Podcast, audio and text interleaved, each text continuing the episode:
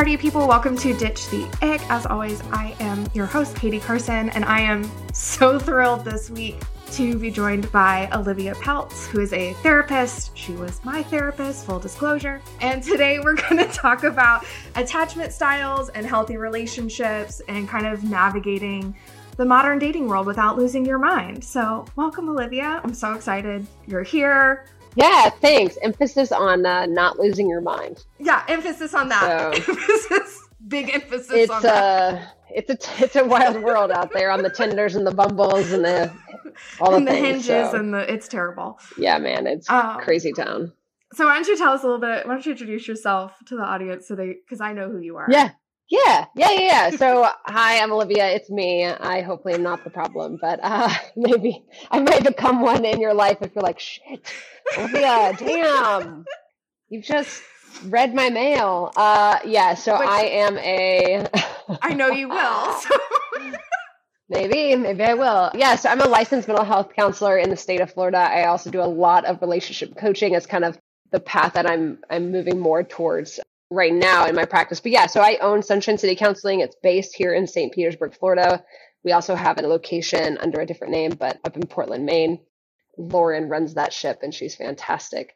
But yeah, so I do a lot of therapy things, a lot of coaching things, a lot of talking about, you know, really shit relationships and feeling like shit. So, and how to like fix that. That's a lot of what I do when I'm not drinking wine, hanging out with my new puppy, and corralling my two children. Oh my god, I saw your new puppy on Instagram and it is adorable. It's so cute. Ridiculous. He was famous at the vet. They were literally like, Can we put him on social media? I was like, Can this be a free vet visit? Yes, you can. they did the same thing to Archie, and I tried to oh. do that as well. It, it, didn't work, sadly, but Mm-mm. it didn't work either for me. But I tried. you got to shoot your shot, you know. You got to shoot, shoot it shot. every time yeah, absolutely. Absolutely. Yeah. So, what kind of uh, ridiculous things are we going to get into today? Oh, I've got plenty. So, I do want to talk because you were the first person to introduce me to even the idea of attachment styles. And we were talking before this, and at least the side of TikTok that I am on, mm-hmm. there's a lot of attachment style videos, both like comedy based and also like people talking seriously about different attachment styles. But I feel like there's. Mm a lot of confusion or a lot of really broad generalizations being made, kind of like people do with like the Enneagram or mm-hmm. astrology or whatever, like, oh, that's such an Aries thing, or you're such a type three, you know, that sort yeah. of thing. So I would love to hear kind of have you explain a little bit more about what are attachment styles, what are the different mm-hmm. styles, you know, that sort of thing. Yeah. Cool.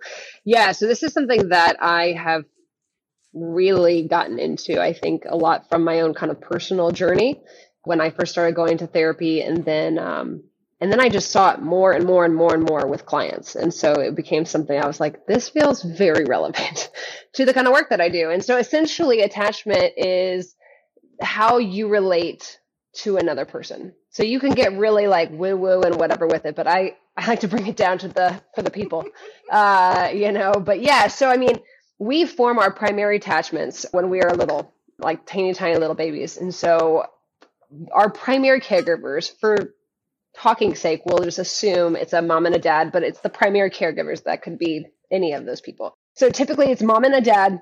They are responsible for teaching that little kid how to handle emotions, how to relate to other people, how not to relate to other people, how not to handle emotions, things that we do talk about, things that we don't talk about. And so really how we form an understanding, a schema, if you will, of the world comes from mom and dad. Mm. And so if mom and dad don't have a lot of clarity for themselves, uh, or a lot of curiosity, let's say, or a lot of understanding about how they came into the world and what they're bringing to their child, uh, then things can, you know, go sideways, as they say. um, and not to say that like so much of you know we should just like blame mom and dad because I feel like a lot of people I see that a lot like on TikTok and Instagram they're just like oh we'll just shit on mom and dad and uh, you know? It's like yeah that would I guess be like the easy way out but like that's not really the full picture. It's it's understanding that that is what has happened. But the cool thing about attachment is that we're not stuck. It's not like you know Myers Briggs like I am an ENFJ or whatever crap Um, I still don't understand the Myers Briggs, but it's fine. It's garbage. I'm like, what's what is the P? What's the P? I don't understand. Anyways, doesn't matter. I'm not one, so our understanding uh, right of the world comes from this understanding of attachment and it can change and so we call what what we call that is we work towards a secure earn. So we have secure attachment. Obviously, that's like for my perfectionists out there, they're like, that's what I want. So we have secure attachment, we have anxious attachment, and we have avoidant. Those are kind of like your primary ones. There's disorganized, but for the like the majority of people are going to fall in in some vari- variation of secure, anxious, and avoidant. And it's not that you are all one or you're all the other, like this kind of binary view of mm-hmm. things. It's if you were to take a quiz, which we can put those in the show notes as well. One of my favorite yeah. attachment people, Diane Poole Heller, um, she's created a quiz, like 20 questions, um, but it's helpful because it kind of will spit out like a pie chart and it'll tell you based on your answers, you know, you are 20% secure, you're 70% anxious and you know 10% avoidant or whatever and so we are all some variation. It's just a matter of what is kind of our our default if mm-hmm. you will.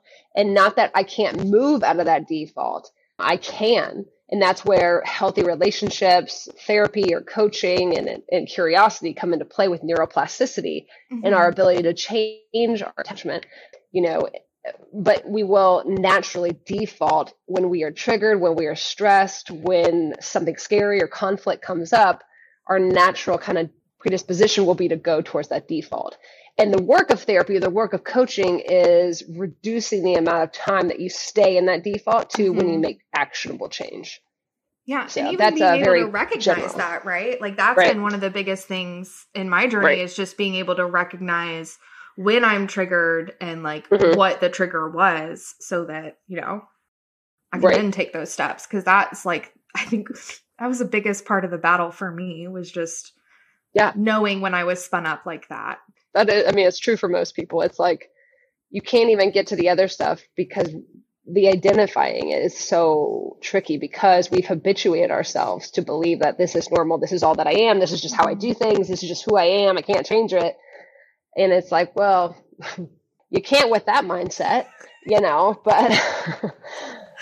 well, I think that's been one of the cool things, at least, you know, as therapy and mental health conversations have become more prevalent in our mm-hmm. society mm-hmm. and it's become more normal to talk about them. That is one of the things that I'm really grateful for is it's, you know, people are having the conversations, but we're also recognizing that just because X, Y, or Z happened in our childhood or our teens yep. or whenever, whenever it happened, doesn't have to be what defines you or dictate how you live yeah. your life going forward, which I love.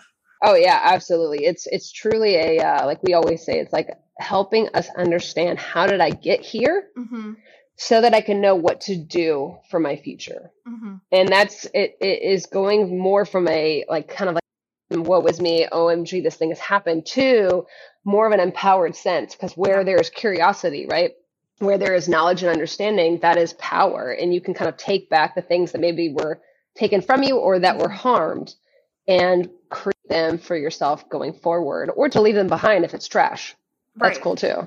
Actually, the episode I recorded that will come out the week before this one will, was about like purity culture and how that I know, uh, you know, like how that can impact, you know, the culture of shame and things mm-hmm. like that and the stigmas associated with it. And so that was right. definitely one of those things for me.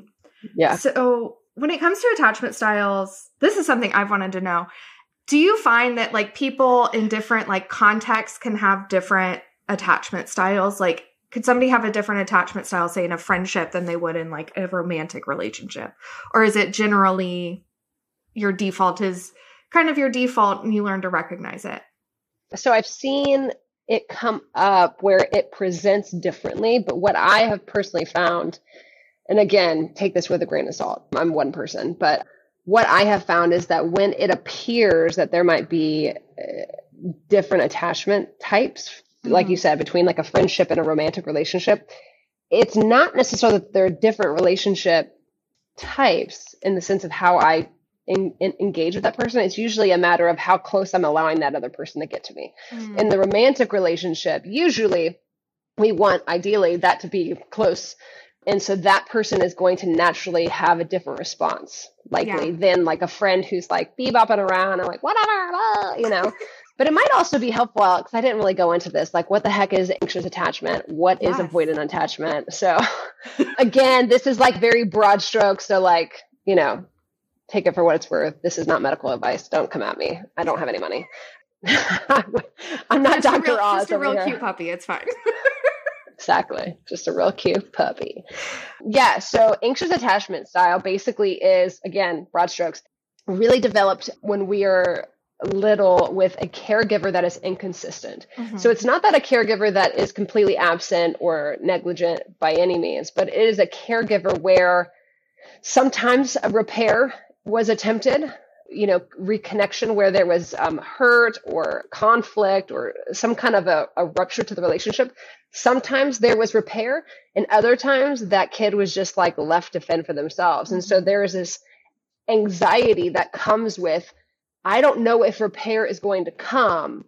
I don't know what's going to happen. And so what we do is we internalize it. I must be bad. I must be unlovable. I must be unworthy. Shame, shame, shame. Mhm. Those types of things. And so that's the that's the attachment style that I grew up with. And so I I find that that anxiety comes up a lot like within friendships or within my marriage at times, especially when we were dating, those types of things. Whereas like an avoidant attachment style typically happens because the parents were like nowhere to be found. And so that little kid had no idea what to do with these big feelings that they were having or, you know, Mhm. you know, manifesting. And so there's this sense that this must be too much for people, that they're not good, that these emotions are bad. So therefore, I'm going to pull back and retreat. And so a lot of times you see attachment styles, you you will see a lot of the time like an anxious and avoidant attachment style get together. And they're like in so many ways kind of perfectly matched because the anxious person overworks and over you know, kind of like produces Yeah. yeah, produces for the relationship. It's like they function for themselves and the other person just to make sure that like they're good.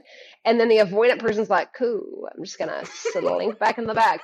And then it becomes a problem when Yeah. like one person starts getting healed or or developing more of an understanding Mm-hmm. around it. And so it becomes like a cat and mouse game. Well, So- I feel like it could breed some resentment too, right? Like Mhm. on the Oh, side of the yeah. anxious partner, especially like I'm doing everything. What are what are you doing for our relationship? Mm-hmm. You know. Right. Um, you mentioned disorganized, and I just want to Mhm. touch on it because I that was mine. Yeah. Um, so Mhm. is that like a mix of the anxious, anxious and avoidant, or is it a little bit more that? Yes, typically. I mean, that's a really easy way of kind of describing it. Yeah. So it's it's it's less common. So you don't hear a lot of people talking about it as much. I dealt with it a lot uh, when I worked in um, foster care. So Mhm. typically, you're going to see disorganized attachment with folks who have a significant amount of trauma and or neglect. Um, it's this kind of sense that the person that I know that I love and um, cares for me is also the source of my terror Mhm. whether that's in the form of abuse, whether that's in the form of neglect or extreme hurt or some type of a traumatic event, that is often how disorganized attachment um, happens. But yeah, so it's a the easy way of understanding it. Yeah, it's kind of like a hybrid of the two. Cool. So, you know, as people are kind of jumping into the dating world, I would I feel like it's really it was really helpful for me to know my attachment style before I kind of started jumping back in in Mhm. my 30s. Um, you know, how can people like learn a little bit more about their style and, you know, some tools to help to heal that? Yeah, I mean, I think understanding your attachment style, your frame of how you view people, how you view the world, how you view relationships, whether it's from a place of trust, whether it's from a place of distrust. Um, I think if you're going to spend any kind of time or money in a specific area, that would be one where I would want to put a lot of my like emotional money into. Mm-hmm. Um, so things like Diane Poole Heller, again, I'll we'll we'll put that in the show notes because that's just a great, you know, it takes five minutes quiz. But then from there, I mean, there's just there's a ton of podcasts out there, and I can also give you a recommended list Yeah. of like the folks that I love that are really really good at this. I have a podcast that I talk about this kind of stuff. Da da da. And because it is, it comes up almost with every single i mean it does it comes up with every single person that i sit with regardless if they're coming in for a dating relationship a marriage relationship a friendship whatever any kind of relationship in general um, because it starts with ourselves. Mm-hmm. Because we've all created narratives about why I am a certain way, or I'm too much, or I'm not enough, or I'm not pretty enough, or I'm this enough. But then also understanding when that person doesn't text you back in a time frame that you thought would be acceptable, what happens? You know, do you freak the F out and then you create a whole like long list of Yes. like all the reasons as to why that is? Yeah, I get same. that. Yeah. Yeah, I do too. I'd be like, oh my gosh, oh, you know, I was doing this the other day with one of my friends. and She was like, I just got too excited about going to this cocktail bar, and he thinks I'm an alcoholic now. And I, "Oh," you know, and I was like, oh, and she goes, "Am I being an anxious? Am I being an anxious Nelly?" And I was like, "Yeah, Just Yeah. a little bit. That's fine. it's cool. I, I've been there. I have been there myself. You know, where I'm like, oh shit, oh no, oh no, no. Now they're gonna. It's too much, Olivia. It's too much. You know, pull back, pull back.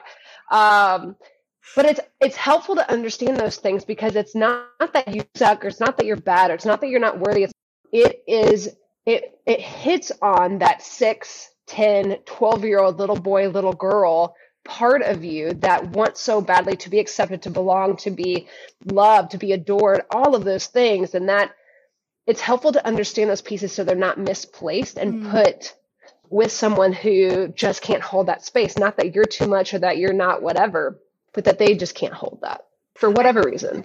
I talked about that a little bit because it's it was a big realization for me in my journey that the way the other person shows up in whatever relationship it is is Mhm. not a reflection of me.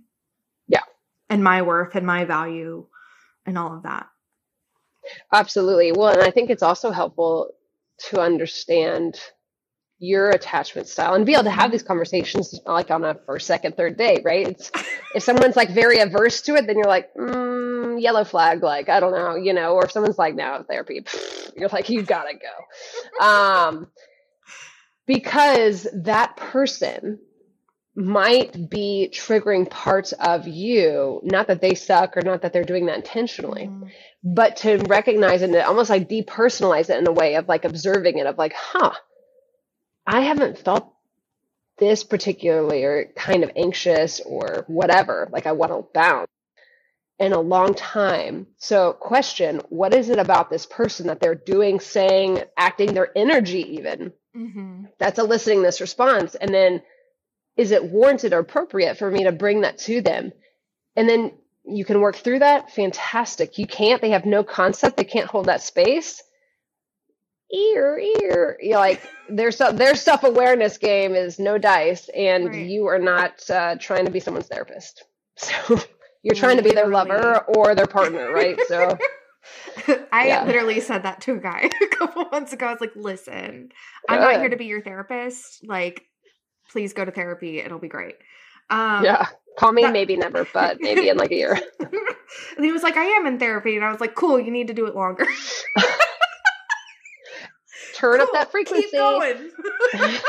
um, do it yeah, no, that's definitely like one of my first questions. But I did want to ask because you mentioned like on a first, second, third date, how early do you feel like you should be having the attachment style conversation, or could you have that conversation to kind of help before you get too far down the line with Right. it, right? Yeah, I think, uh, you know, so I'm in my mid 30s. A lot of my friends that are still single are, you know, in their 30s or early 40s. And I've I've noticed that the older that we get in dating, the more our, you know, the more refined our bullshit meter gets appropriately. I would hope I would hope so. So I would I preface it with that. I don't I think when you're 19 and 20 if you're having these conversations like you might ha- find it harder because of Mhm. the, the the age of the dude uh their prefrontal cortexes are not fully formed until 25 26 so but yeah so i think with that prefaced i think it's total shit on a first or second date. Again kind of like we are if you are dating to want to find a partner which i'm assuming that is true at this point in time um, then it's like well i've got nothing to lose. And i am more aware of what i want and what i don't want and so like let's just be honest. I appreciate that and like clear is kind. And again not to be like you know what's your bank account status right now? Like on the first date or like you know whatever. But um but like to ask them those things of like how have you how do you handle conflict? Like you know what was you know if someone's just trash talking their their past relationship that's curious because no one is ever 100% bad. Right. It's nuanced. And so if they can, if they talk about their past relationships of like, yeah, like it just didn't work out because of da da da da, but this relationship, I mean, taught me this, this, and this, it's like, wow, okay, that's mature. Like we love that, you know, but also like, do they have friendships? That's like another, my, one of my number one things. I'm like, if they don't have any friends or community, I'm like, eat, yikes why? You know, you don't need like a bajillion friends, but you need like a couple peeps, you know? I saw a meme about that recently that was like, y'all don't even know what women have to be going through out here on these apps. Like the background check process no. you have to go oh through. Gosh. You have to literally ask, do you have friends? yes. It's literally got to be a question. It's staggering. Yeah, my best friend, she's like, you know, they pass the first kind of test or whatever. And that's honestly, we've, and, uh, cause I'll swipe for her a lot. And I, and I'll put the first, yeah.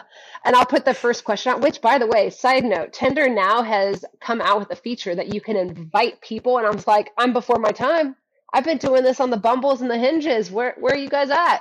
But anyways, that's a side note. I will take royalty checks to my email. Thank you. But, not sponsored. not sponsored but open to it.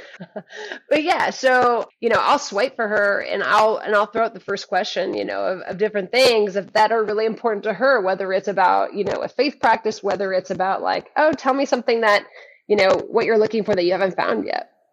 You know, or you know, sillier stuff, but things that are still helpful to like, are they mm-hmm. fun and goofy? Of like, what is a genre of music that you absolutely love, but you are um, embarrassed to admit? And if they say something like cool, then I'm like, here, you're annoying. But if they're like, mm, Backstreet Boys for sure, I'm like, hell yeah. I'm like, okay, you're cool. You know, or just something goofy, yeah. you know, I don't know. So yeah, I think it's totally legit. I think that's one of the reasons my Bumble opener, at least, is usually like the Napoleon Dynamite awkwardly waving hi gif. Because mm-hmm. if they don't get it and they're not, they don't find it funny, where it's not going to be, it's not going to be, not going to be good. No, right. I like that. I, I like good one. I was like, listen, this is my sense of humor in a nutshell. If you don't find it funny, I actually had a guy who responded with gifs and coordinated an entire date down to time and place with all gifs and one screenshot of a location. And I was like, That's very impressive. I was so shocked. He's like, You have no idea how long I had to look for a 6 p.m. gift. That's funny.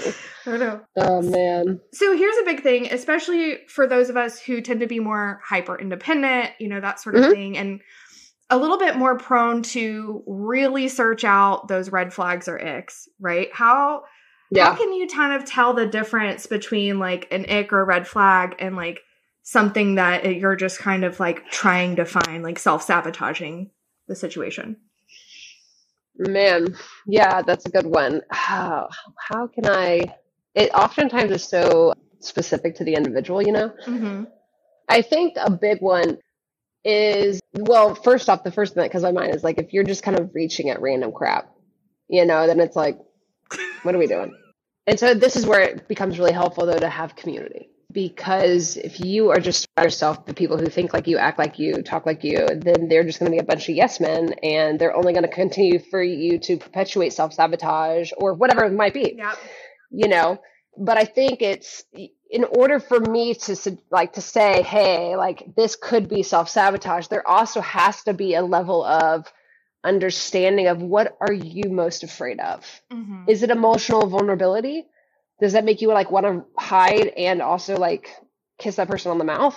You know, what, you know, there's so many different layers to it. And so yeah. I think it first has to come with an understanding of I desperately want to be seen and I desperately want to be loved. It's also the thing that scares the shit out of me. Mm-hmm. And it can be both because then if i have that then i know when i'm going and having these conversations with someone whether it's you know the fifth date or the second date or whatever it is and they share part of their story with me or they're asking me i can recognize wow this makes me really uncomfortable. And i love that they are being so kind. Mm-hmm. and to be able to say that that's huge. Or you're just going to disregard it and then be like Bobby was just so annoying when da da da da. And I'm like, that's the thing, you know? Um, again, it's it's so specific to the person, I think, but it really is. Um, if you're reaching for random crap, it's like, do you just do you not want to hang out with him? Like that's what I tell my friend all the time. I'm like, you don't need to know if you want to mm-hmm. marry this person, but what you do need to know is, yeah, I really would like to see them again. Or if you're indifferent, like, or if you're like, ah, hmm, you're like, don't waste your time. If it's not a hell yes, it's a hell no. You know. And I think that's been a big thing for me too, especially the older I get. Not like from like the biological clock standpoint, but mm-hmm. from like just the like I don't want to waste my time with mm-hmm. somebody I don't actually enjoy. Like if you yeah. are not more fun than me hanging out at home with Archie, gonna be a no. You don't have to settle, you know, for what was good because mm-hmm. you are wanting something that is great. You know, and I think and it's scary. And I think one of the most brave things folks can do is to walk away from something that could be okay or good. Mm-hmm. Because what we're doing when we say no to that person is that we are accepting a reality that I could just be single. And that is a better alternative than to be in a relationship or in a marriage or in a partnership with someone that I don't really want to hang out with. And I think that takes a an extreme amount of guts and vulnerability. And I think that's something that's not talked about as often as I would I would hope it would be. Because and I, I see the people in my life that are single and dating, and every time that they walk away from someone who's like fine, made sense on paper, maybe, just wasn't a lot of chemistry or whatever. I'm always like, that just takes so much guts, and I'm so proud of you. And it's really freaking hard every time because it's such a bummer with like a capital B.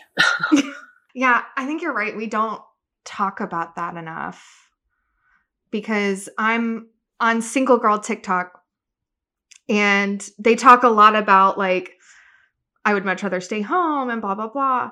But we don't talk about how hard it is to say no when it was just okay.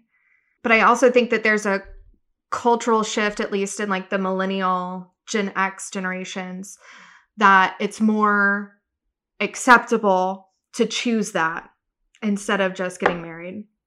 Yeah, I would definitely agree that there's definitely more space for that than there was 10, 20 years ago, for sure. For sure.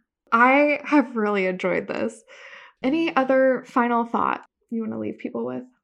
I think, yeah, I think best thing is, or the not even the best thing, but like the thing that I would encourage folks the most is to just get curious about themselves and their stories because we've all we all have narratives and we all have beliefs whether we want to admit it or not. But when we're like you know laying on our bed late at night and we're thinking all the thoughts of all the world and all the things that it's like when we're in our most honest and vulnerable state those are the stories that we need to confront because otherwise we're bringing a type of energy and a type of inauthentic, inauthenticity to our relationships. And if I want to find someone to spend my life with who loves me, you know, is for me and, and that I allow to see me, I have to also first be willing to see me. Mm-hmm. And sometimes we do that kind of like simultaneously when someone else is seeing us. But it certainly has to happen for ourselves. Like I was, there's a uh, Cole Arthur Riley. She wrote a book called This Here Flesh, and she um, she's brilliant. And she's also um, creator of Black Liturgies. And uh, she was on a podcast with Glennon Doyle, and it was, it was a fantastic episode. But one of the things she was talking about was the need for community and this need for you know people to see us. And and she made this this statement, which I was like, that's so true. She was like, we can never see our own face. Mm-hmm. We only ever see the reflection of our face, but the people in our lives are the ones who are bearing witness to who we are and to our face. And so, if you don't have anyone around, how can you possibly begin to see yourself and begin mm-hmm. to understand you? And I love that. I'm like, damn, it's great and it's terrible. attachment is so very much at the primal pieces of who we are as human beings. And as Brene Brown says, like we all are longing for connection and acceptance and belonging. And we can't have any of that if we don't understand how I am trying to get those things in my relationships, much less from myself. So, like I say in every episode, go to therapy. Essentially, that's what this podcast is. Just go to therapy. Not just to yourself, but truly to the people in your community because then they get to have more of you. And that I think is a huge gift. Awesome. So, Olivia, where can people find you? What's the name of your podcast? Yeah, so my Instagram handle is Olivia Pelts. Made it real easy. Same thing on YouTube. And my podcast is called A Safe Place to Land. So we do all kinds of things over there. I interview people, I talk a lot about lots of things, and my counselors on my team also talk sometimes if I can coerce them into doing stuff with me, but most of the time it's just me.